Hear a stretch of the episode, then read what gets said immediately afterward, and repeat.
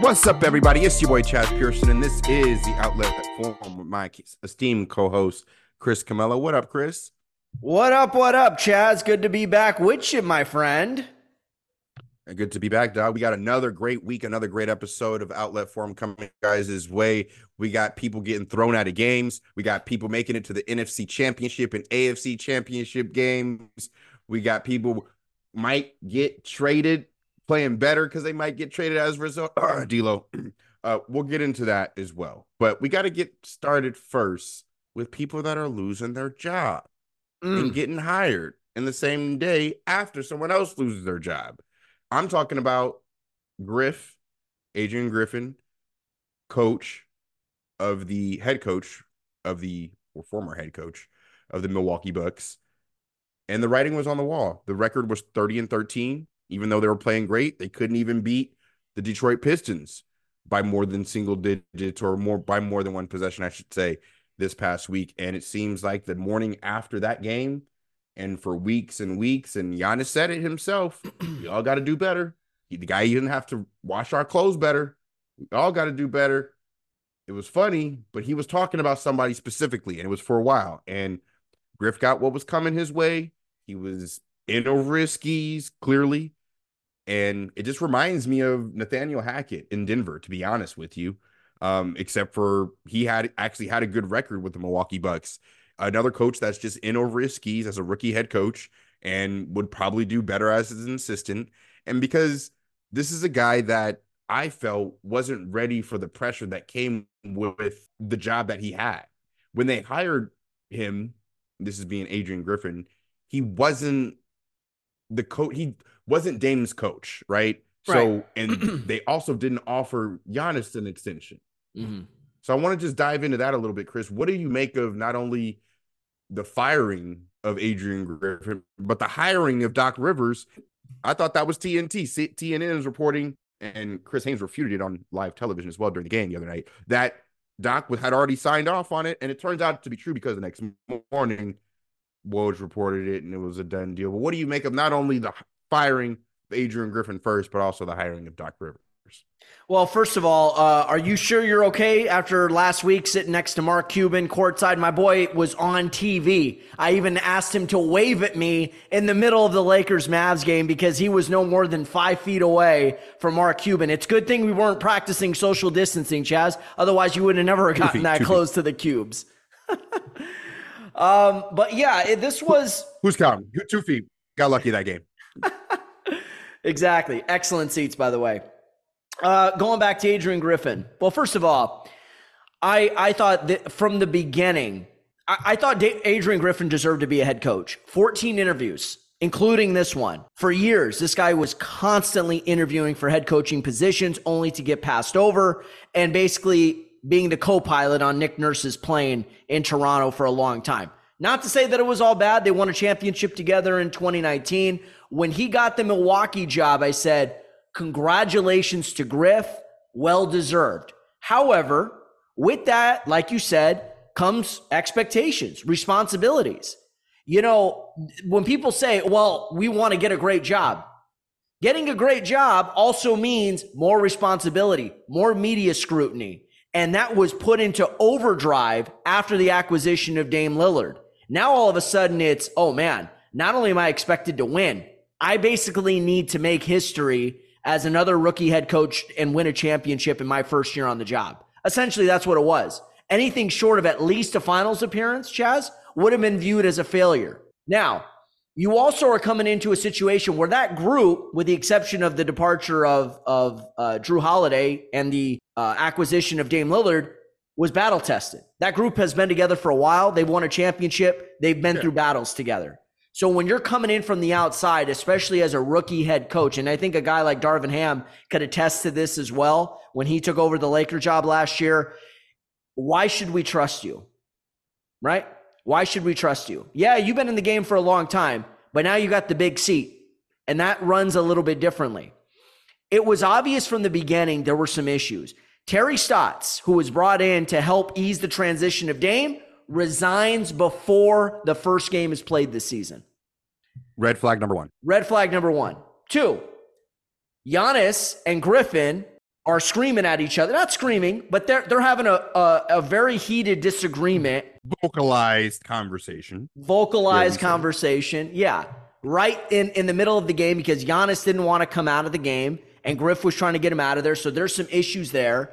They get smoked by the Indiana Pacers this year. They get smoked by Indiana in the uh, in the play-in tournament. He has a meeting with the stars players, telling them you all got to sacrifice more and everything like that. So at the end of the day, well, obviously, yeah, but that doesn't mean anything when you don't have a scheme or a system that the players have bought into. Because now it's saying you guys are the problem, not me. That's an issue right there. And that's a rookie head coach who's a little tone deaf to the situation. And I think that was the last straw. So, yeah, 30 and 13, tied for the second best record in the entire league. Would I have liked to have seen him finish out the season? Absolutely. The only other scenario that I know that is similar to this was the David Blatt situation in Cleveland. And even then, Blatt didn't get fired 43 games in. He got fired a year and 43 games in. Not to mention that year, he helped take Cleveland to the finals. But here's the similarity with that. Griffin, I think, thought he was coming into a sort of a transition mode with Milwaukee. Right? That's, right? What, that's what I'm saying. Yeah, yeah. didn't they didn't think that they were gonna have to that they were gonna get the extension from Giannis. They thought Giannis was gonna play on a one one, one more year before that. Right. He go, goes ahead and just says that he wants to sign the extension. He brings it up and they sign and get Dame before before that as well. Actually, I'm trying to think which one came first, the signing or I don't know. Dame Dame came first and then and then signed. and then the signing. So let, let me just put it out there like this. Now the expectations, just like when LeBron decided to go back to Cleveland in 2014, Blatt thought he was going to coach a team with Kyrie Irving as as as a centerpiece and all these other, you know, young pieces that, that were going to develop. All of a sudden, LeBron comes over, they trade for Kevin Love. Now it's like, okay, Blatt, championship or bust. Griffin, I think, was in a very similar situation with Blatt as far as that goes. However, the reason this was not an easy decision for Jon Horst and the and the uh, ownership group for the Bucks to to come to a, a decision on, and now you're essentially pay, paying three coaches to you, know you have you have some dead money on the books. You're still paying Budenholzer. You're to have to pay out Griffin, and now you're bringing in Doc Rivers. But they knew if we don't nip this in the bud now, it's only going to get worse from here. And there wasn't a lot of coaches available. Yeah, I mean, 43 games in, and Doc Rivers was the best that was out there. I mean, the guy was like a consultant, a, and this is what they decided to do. It's an interesting scenario. There's not, there's not a bunch of championship coaches just sitting around in a booth ready to coach. So it sounds like, from what Stephen A was saying, I was listening to him earlier that, and other reports that this is probably going to be Doc Rivers' last stop if if he can't make it work. If he doesn't get it done in Milwaukee. If he if he's there one year, two years, three years, whatever it is, if he doesn't get it done there with Giannis, with Dame, he's probably not going to coach in again. He in the NBA. He's coached since Tracy McGrady days and you know uh, for the Orlando Magic. So 1999. It's been a long time coming for Doc Rivers. Exactly. So uh, the writing was on the wall for Adrian Griffin. Doc Rivers, I believe, he could actually bring bring in that team and get them over the hump. Knows how to coach why. stars. He knows how to get he knows how to get the most out of big men as well. A la Kendrick Perkins, KG, Blake Griffin, DeAndre, DeAndre Jordan, you name it. He's gotten the most out of his big frontline players. And obviously, Joel Embiid had his MVP season under even Dr. Trez. Even Trez Giannis, was a was a, Brook Lopez. yeah, sorry. Yeah, tre- for the Clippers was was great. So yeah. it, it's really just going to come down to the fact that how he can get these guys to blossom and can he get guys to respond on the defensive end like Dame, like Malik Beasley, like the rest of those wing guys because they don't have Jrue Holiday anymore. So that's really the key for those guys, and we'll see what it how it turns out in Milwaukee. Now, there's another team that's having some rumors, and obviously that that team is the Lakers. Chris, they obviously had a terrible loss to the Brooklyn Nets when they yeah. were up seven, I think 17 in the first half, and blew that game. Uh, they they won a game in, in on Sunday that they were supposed to win, but they lose again to the Los Angeles Clippers, team that they were actually 2 0 against this year. But D'Angelo Russell is averaging 27 over the last nine games. He looks like he doesn't want to get traded. He's acting like one of those girls that have the have an issue or that you might have an issue with, and then you tell her, "Hey, I'm about to leave," and then she gets her act together, and all of a sudden she's cooking and cleaning, and then you look the other way, and then all of a sudden she's back to doing the same old shit. That's D'Angelo Russell. So, in my opinion, mm-hmm. I say go ahead and trade him, especially sell high on him, not low. You can actually get more for him, not less, because he's playing well. Chris, what do you make of the rumors? Dejounte Murray, Bruce Brown for the Lakers, and what do you make of also the trades that actually have gone down as well in the Pascal Siakam trade? That got done. I can't believe Masai Ujiri actually parted way with OG Anunoby to the Knicks earlier and Pascal Siakam to the Indiana Pacers in the same year. And we also got a trade last trade. Terry Rozier made his debut for the Miami Heat after he got traded for Kyle Lowry and a first round pick from the Charlotte Hornets. What do you make of all those moves, starting with the rumors, my man? Yeah. So first of all, this is what happens when you miss a week. When we miss a week, uh, you miss out on on all this stuff. We're I, know, I gotta cram it all in there, baby. We're cramming it all in. First of all, as far as D'Lo goes, I'm glad to see him uh, engaged again. Yeah, maybe he's not doing it for the team. Maybe he's doing it for himself. I'm not exactly so. I, I know the Dejounte Murray thing has legs, and here's the thing with D'Lo. I actually think at times his skill set fits what the Lakers are doing with LeBron and Anthony Davis. The issue has been splitting up him and Austin Reaves. I think he plays his best next to Austin Reaves. It allows him to be a more aggressive offensive force. Not to say that he uh, he can't be a distributor or that him and Reaves or he uh, can't play with Reaves or can only play with Reaves. but I think that they're at their best when those four are on the uh, are on the floor together at the same time. We saw it last year. Chaez Reaves at the shooting guard, D'Lo at the point guard, LeBron, AD, Vanderbilt his role being shifted around has kind of messed him up. But now I think he's kind of going out there and just like, F it. I'm, I'm, if I'm going to go out, I'm going to go out swinging. And you know what? These have been some of the, the three best weeks he's had probably since his, his year in Brooklyn. I, I, I would argue that. Th- these are some of the best weeks he's had in his career. That, that, that is saying something right there. However, here's the problem. The, the market still isn't quite there. And do you know how I know that? There was a report saying Atlanta needed to get a third team involved because guess what? If they engage with the Lakers on a DeJounte Murray deal, they do not want D'Angelo Russell's contract coming back, even though it's a it's a palatable contract. You're, he's making 18 mil this year. He's got a player option for 29. Uh, I'm sorry for 2025, and that's only worth 19 million. Why wouldn't you want that deal? But that just goes to show you. I don't think any of this great play over the last three weeks really can, moves. Can I say why? Go ahead. Can I say why really quick? Because nobody has really mentioned this. I haven't heard anybody mention this at all. But I think that they don't want to alienate Trae Young. Like they, Trae Young would know that, that D'Lo's not coming in there to replace him. But you don't even want to get uh, give off that notion, especially when the rumors are what they are, and teams trying to get after Trae Young, and it and it, it being what it has been you know, unspokenly, that's even a word, you know, behind the scenes. So I can understand from, you know, Grant Hill's perspective, Hawks management perspective, not wanting to bring in D'Lo because it, it just may not be a good fit.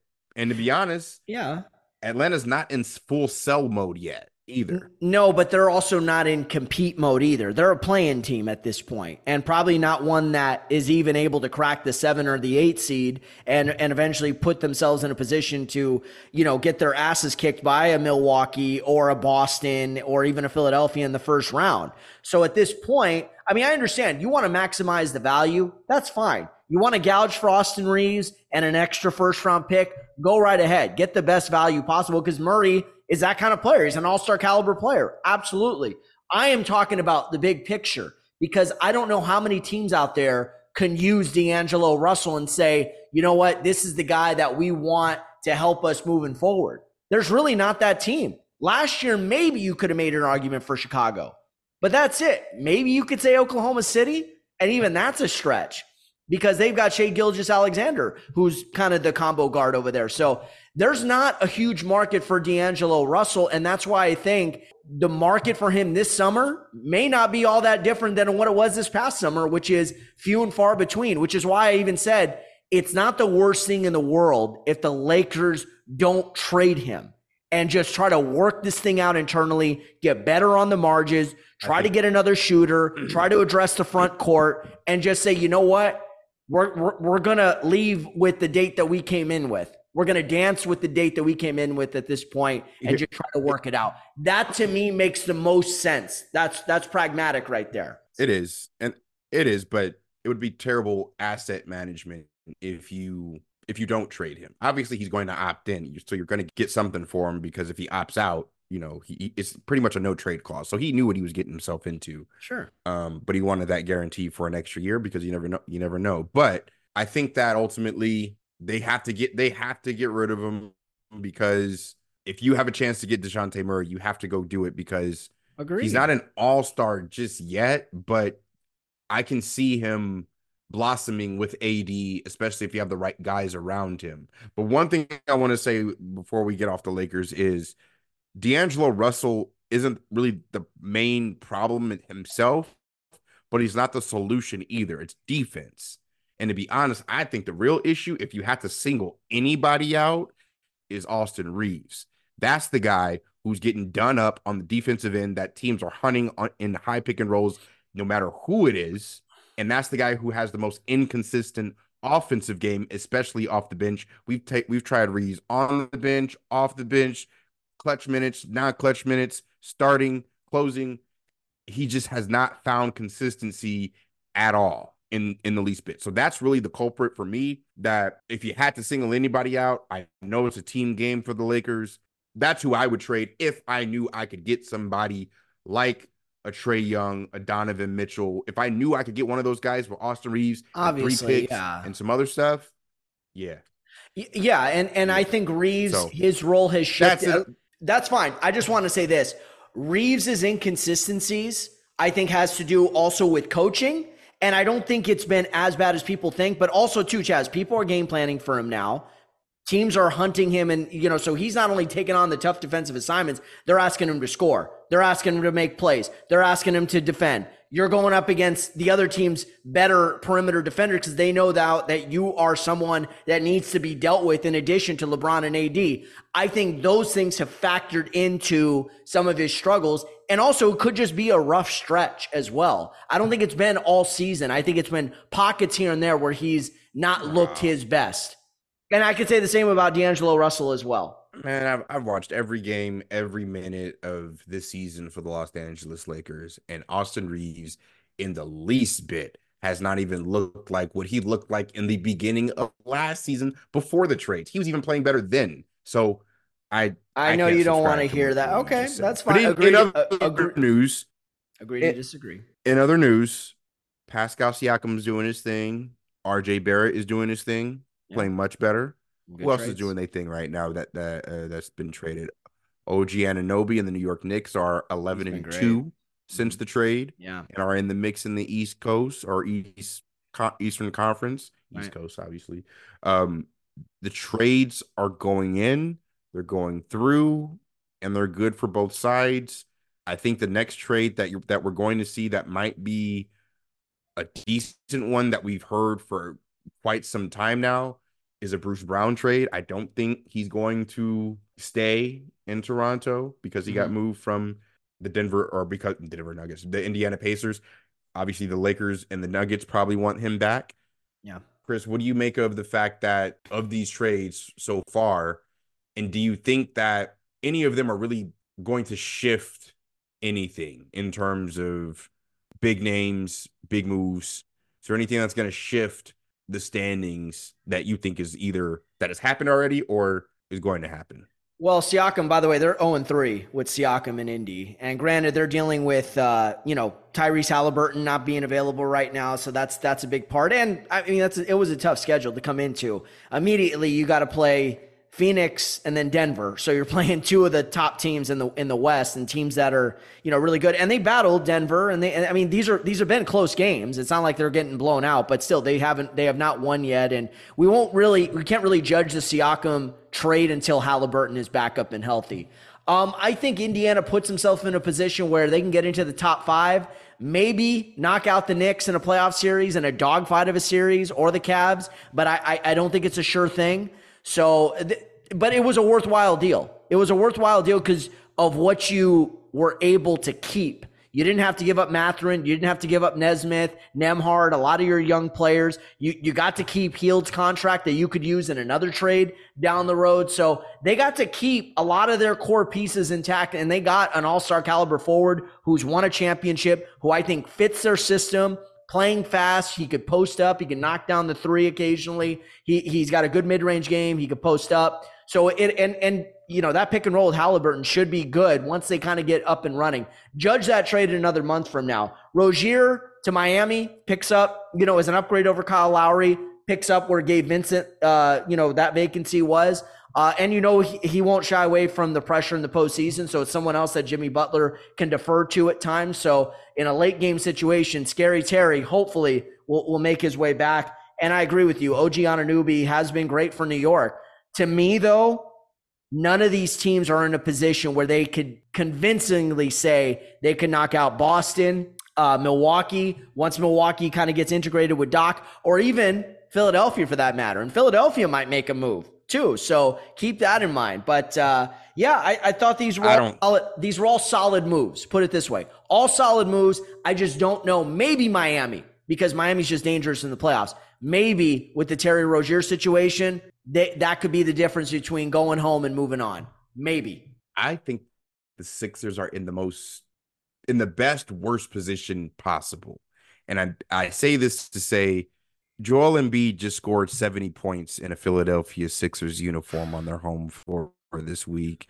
And that game on the anniversary of Kobe's 81 from 2006. I think it was 17 years to the day. No, 18, 18 years. 18, 18 years now. Yeah. Years. 18, 18, years, man. January 22nd, 2006. It was on and a Sunday. I just, the 76ers have lightning in a bottle. I don't think that they thought that they would be this good by after trading James Harden. So Daryl Morey, even though he has this plethora of assets to go ahead and upgrade and bring somebody in, I think if he does make a move, you can't trade anybody that's in the rotation. The chemistry is too good. You yeah. can like if you mess with that, trying to bring somebody in. Mm-hmm. To, no, if you can bring if you can get somebody in, just like how Siakam was brought in, where you didn't have to give up anybody in your rotation, but you just gave up picks and well, Bruce know, Brown, other stuff, great.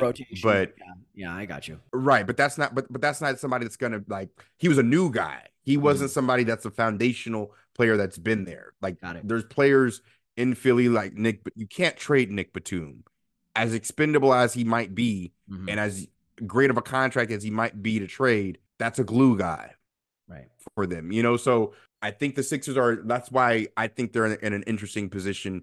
Karl-Anthony Towns dropped 62 points in a loss against the Charlotte Hornets the same night, and Chris Finch absolutely lit his team up saying that they were pretty much stat chasing and you know playing like young players and called it disgusting. You know, they got to bounce back because luckily their next game was in DC, so they were actually able to get a win, win over the Wizards. But Chris, what did you make of not only these scoring performances, but how do you think that this will translate into momentum for these teams that are atop of both of the Eastern and Western Conference as we come down, you know, the stretch to the All Star break?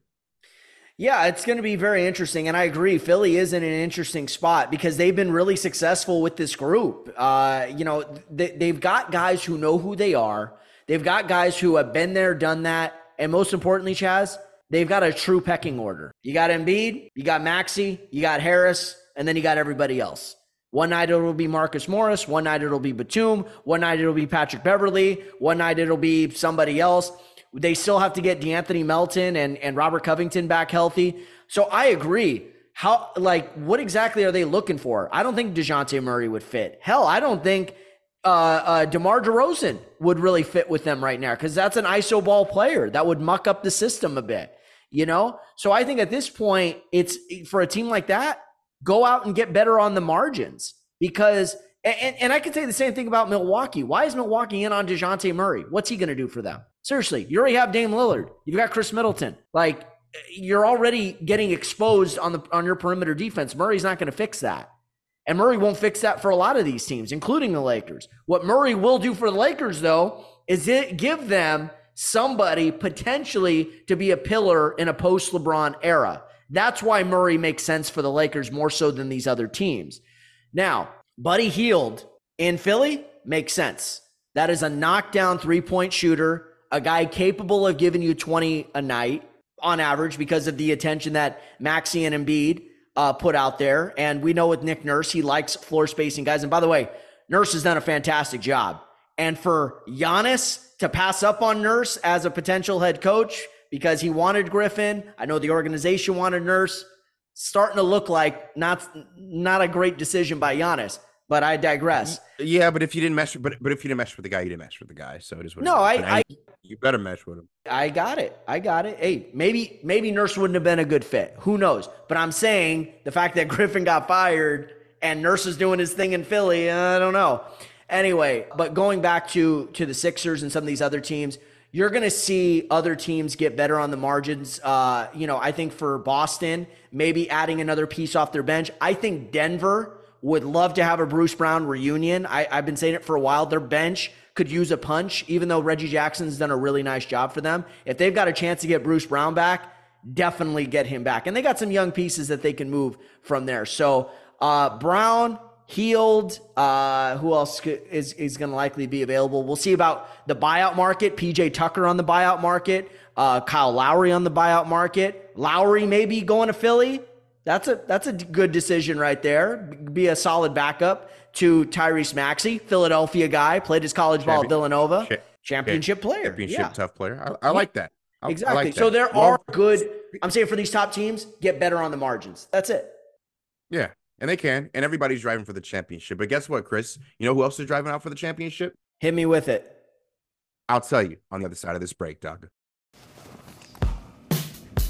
You know what? Here's to going for it. And being terrible. Here's to giving it a shot, even though your shot is uh, garbage. To being the queen of the court. Oh, maybe not this court. To feeling the burn, even if there shouldn't be a burn to feel to trying your best, even though your swing is the worst. Here's to going down way harder than you get back up. Possibly one more ball. to giving it your all, even though you kind of suck. But you know what doesn't suck? Trying to do something you've never done before. That doesn't suck at all. Not even a little.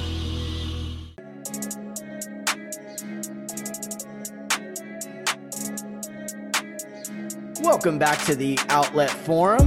In case you haven't already done so, be sure to follow us on all major streaming platforms. We're on Spotify, we're on Google Play, we're on iHeartRadio, of course, we're on Apple Podcasts. Leave us that five star rating, drop a comment and let's please get that dialogue started. You can also follow us on our social media pages Twitter, YouTube, Instagram, at The Outlet Forum. That's at The Outlet Forum.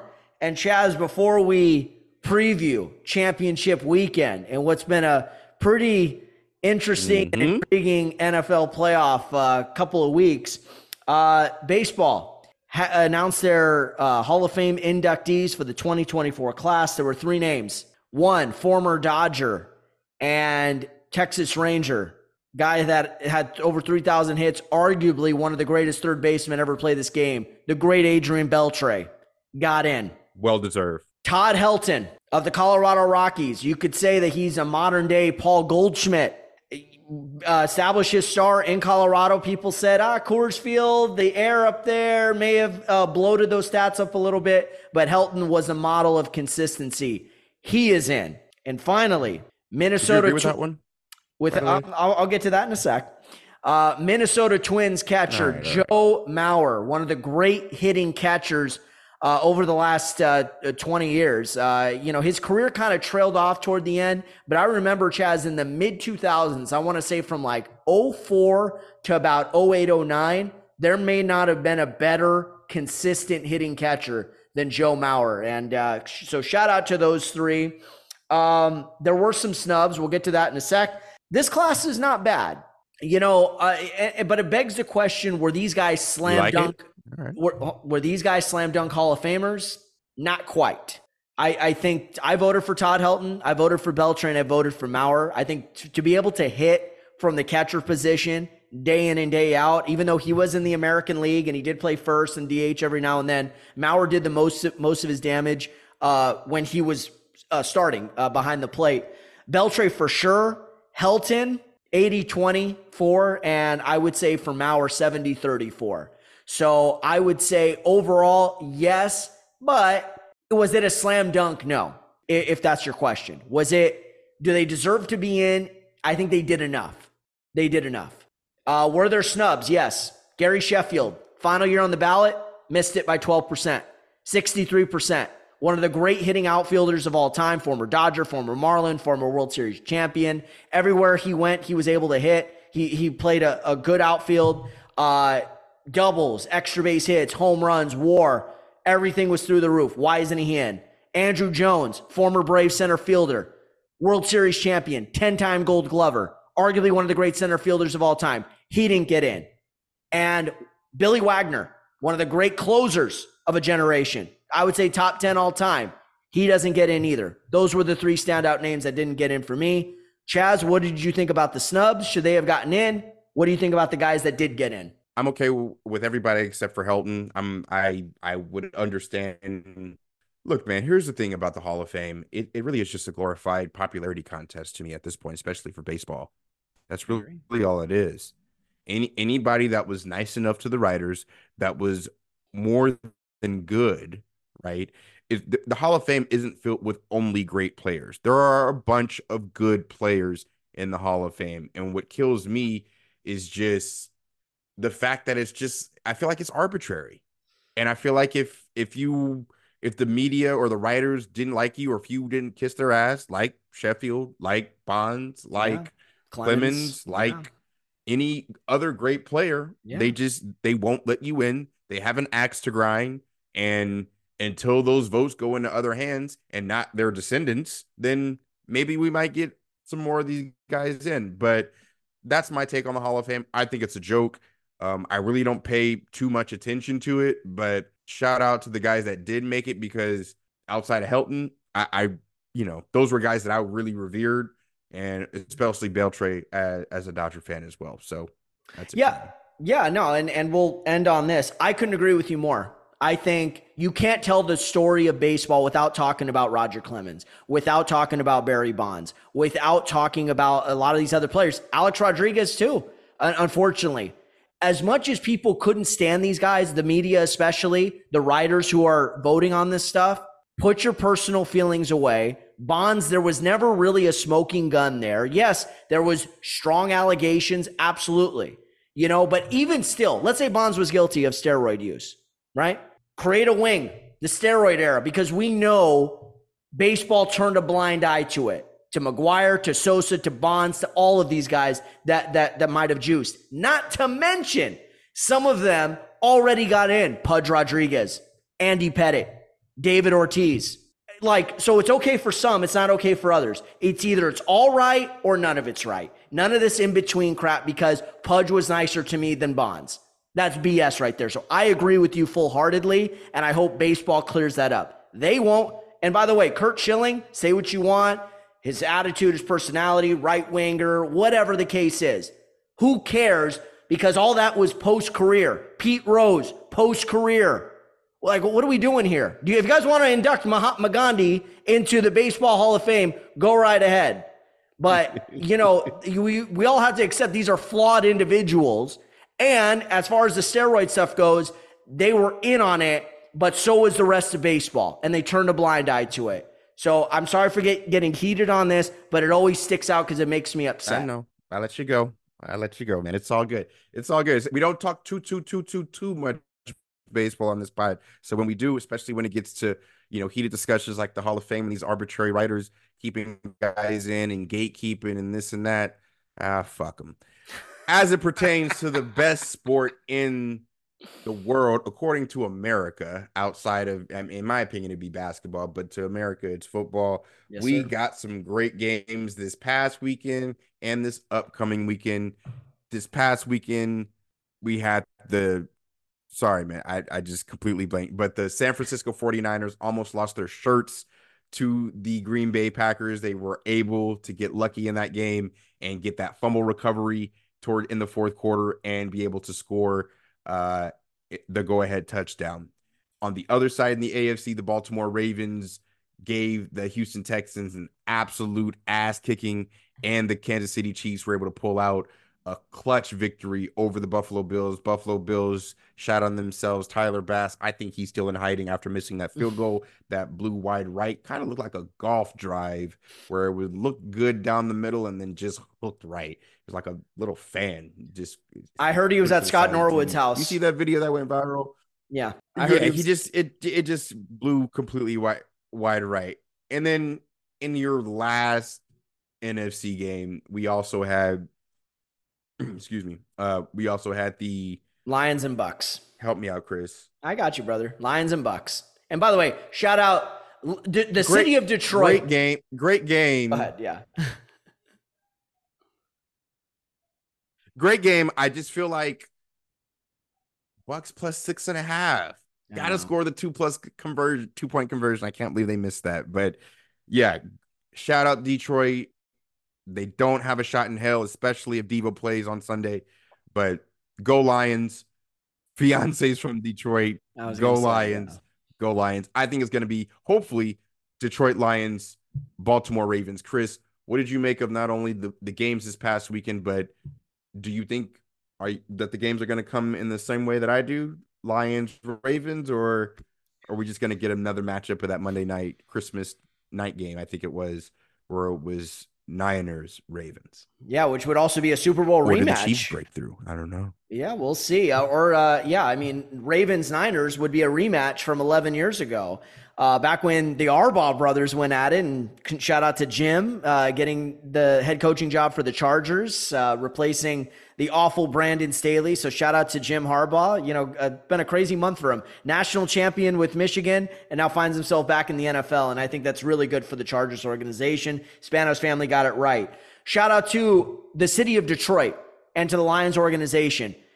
That city has been hurting for any sort of winning organization. Tigers have fallen off over the last decade. The Pistons over the last 15 years have been bad. The Red Wings, I can't remember the last time they were relevant. So for the Lions, who went, what, 30 some odd years between their last appearance in the NFC Championship to getting back there now when people thought Dan Campbell was a joke, when people thought their general manager Brad Holmes couldn't do the job, when people thought Jared Goff was was going to be trash. They've got they've built their team from the ground up and they did it the right way. Sam LaPorta, Amon-Ra St. Brown, Josh Reynolds, Gibbs, Montgomery, building up the O line. They have done everything right. So shout out to the Lions. Even if their season ends on Sunday, which I think it will, to a healthy Niners team, they've got nothing to be ashamed of. This has been a fantastic season. That stadium was rocking. And I was like like you, Chaez, I was disappointed the Rams got eliminated. Absolutely. They were in a position to win that game, but I'm not mad for the Lions having this success because the city of Detroit and your girl were were owed one. They were due for something good and something for to decades. cheer about. Yeah. And decades. exactly. And decades. As far as my prediction goes, Chiefs find a way to grind that out. I will be pulling for the Ravens, but wow. I will, but I think Chiefs just are gonna. This is the year of finding ways to grind it out. No, could no Kadarius Toney, no Joe Thuney. Uh, oh, the, they're, they're, out they're, a starting guard against the number one D line in the league. I mean, yeah. it's a tall task. It no question. That's a lot of Mahomes magic. Yeah, no, I I I agree. However, I I could see them grinding it out. I'll be pulling for the Ravens, of course. I would I would love to see a Ravens Niners rematch. I think that would be awesome. But at the same point in time, at, you know, I didn't think the Chiefs were going to pull it out on Sunday against the Bills. I thought the Bills were going to find a way to put the put them away, and you know, Allen messed that game up. The thing is with the Chiefs, you just can't count them out. They just find ways to win. But the Ravens have the home field. They have a healthier roster. I think Lamar Jackson is hungry. He's been exceptional this year. You've got John Harbaugh, great, a fantastic coach it's going to be a fun game to watch. And I will be pulling for the Ravens. I just won't be surprised if it's Chiefs Niners again.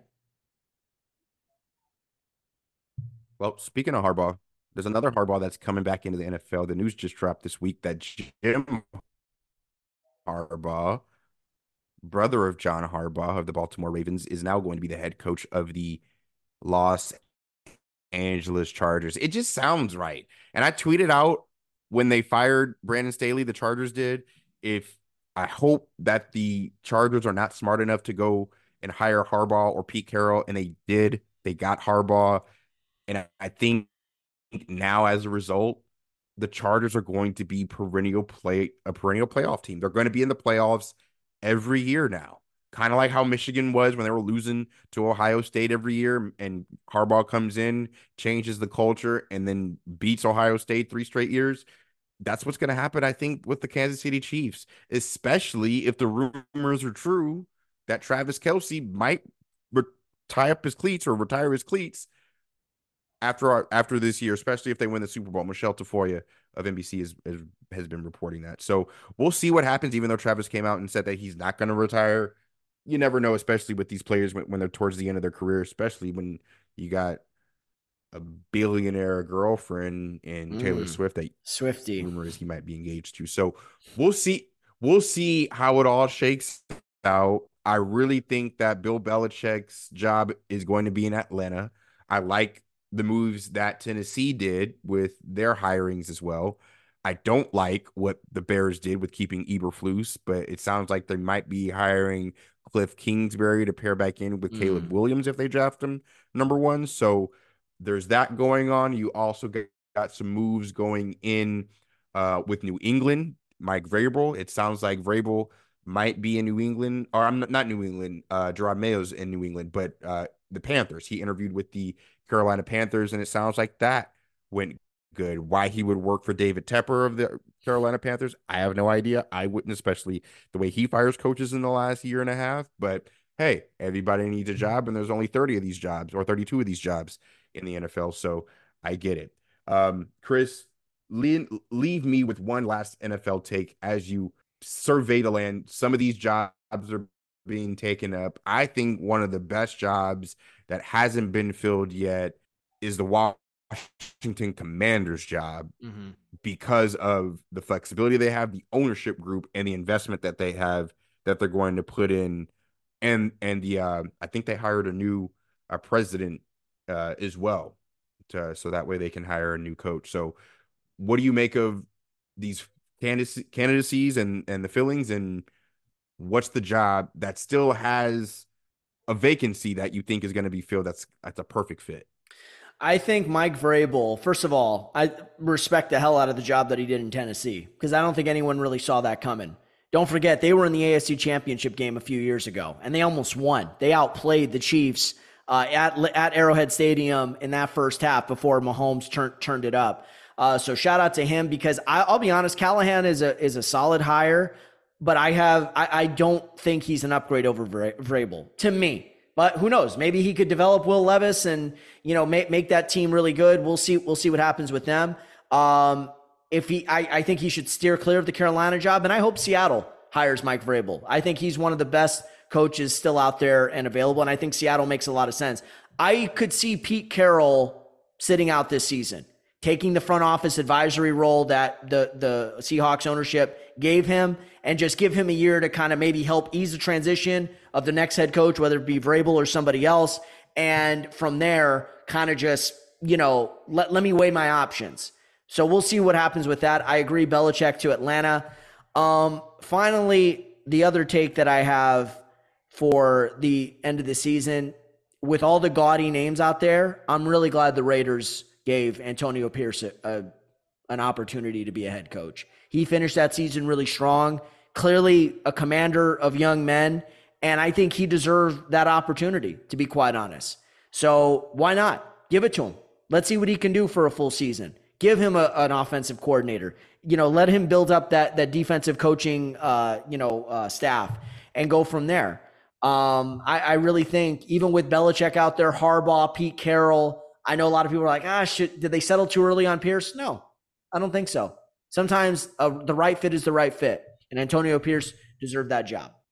Absolutely, he did. I'm so I'm I'm proud of the fact that he got that job, and and I love with the fact that the Raiders what the Raiders are doing with hiring Telesco, uh, because clearly he he hired the right guys.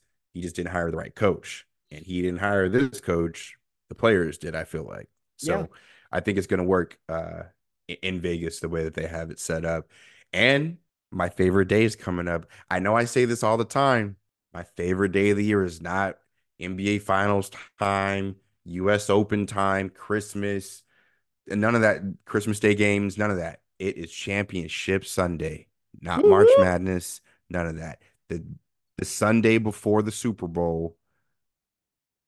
Not that bye week in between where they try to do the Pro Bowl and shit it before now. Hmm. Championship Sunday is my favorite sports day of the year. You sit on the couch in California from noon to 8 p.m. watching two games, coverage. You can bet your shirt, win some money, and go into the week feeling great about yourself because you predicted the Super Bowl completely right. Let's get into it. Hopefully, we got some good bets. Take the Ravens minus three and a half. Take the under in the Ravens Chiefs game, mine under 44 and a half. I got both of these picks right last week or the week before, or last week, I, I should say it was. Even though I went over 5 in my own personal bets, I did not bet my favorite bets. I didn't. I, why? I was too pussy. I told everybody else to, but I didn't want to myself. So I'm going to tell everybody right now. Oh, Chaez. Ravens minus three and a half. Lions plus Lions plus seven. Take the under. Baltimore Ravens, Kansas City Chiefs. I don't care if Deebo's playing or not. Lions plus seven. Let's go Lions. Woo! You guys know where to find us on Instagram at Chaez P, on Twitter at Chaez Pearson. Chris, where can they follow you, my man?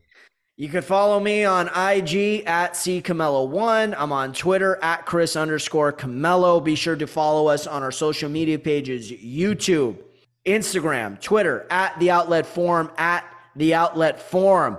We're going to be back. And Chaez, hold on. Are you hitting? I'm going to put you on the spot right now, my friend, off script. You hitting paternity leave uh, going into next month? Am I going to be doing these shows by myself or what? We're no, no, maybe we'll see. I'm expecting. I'm expecting.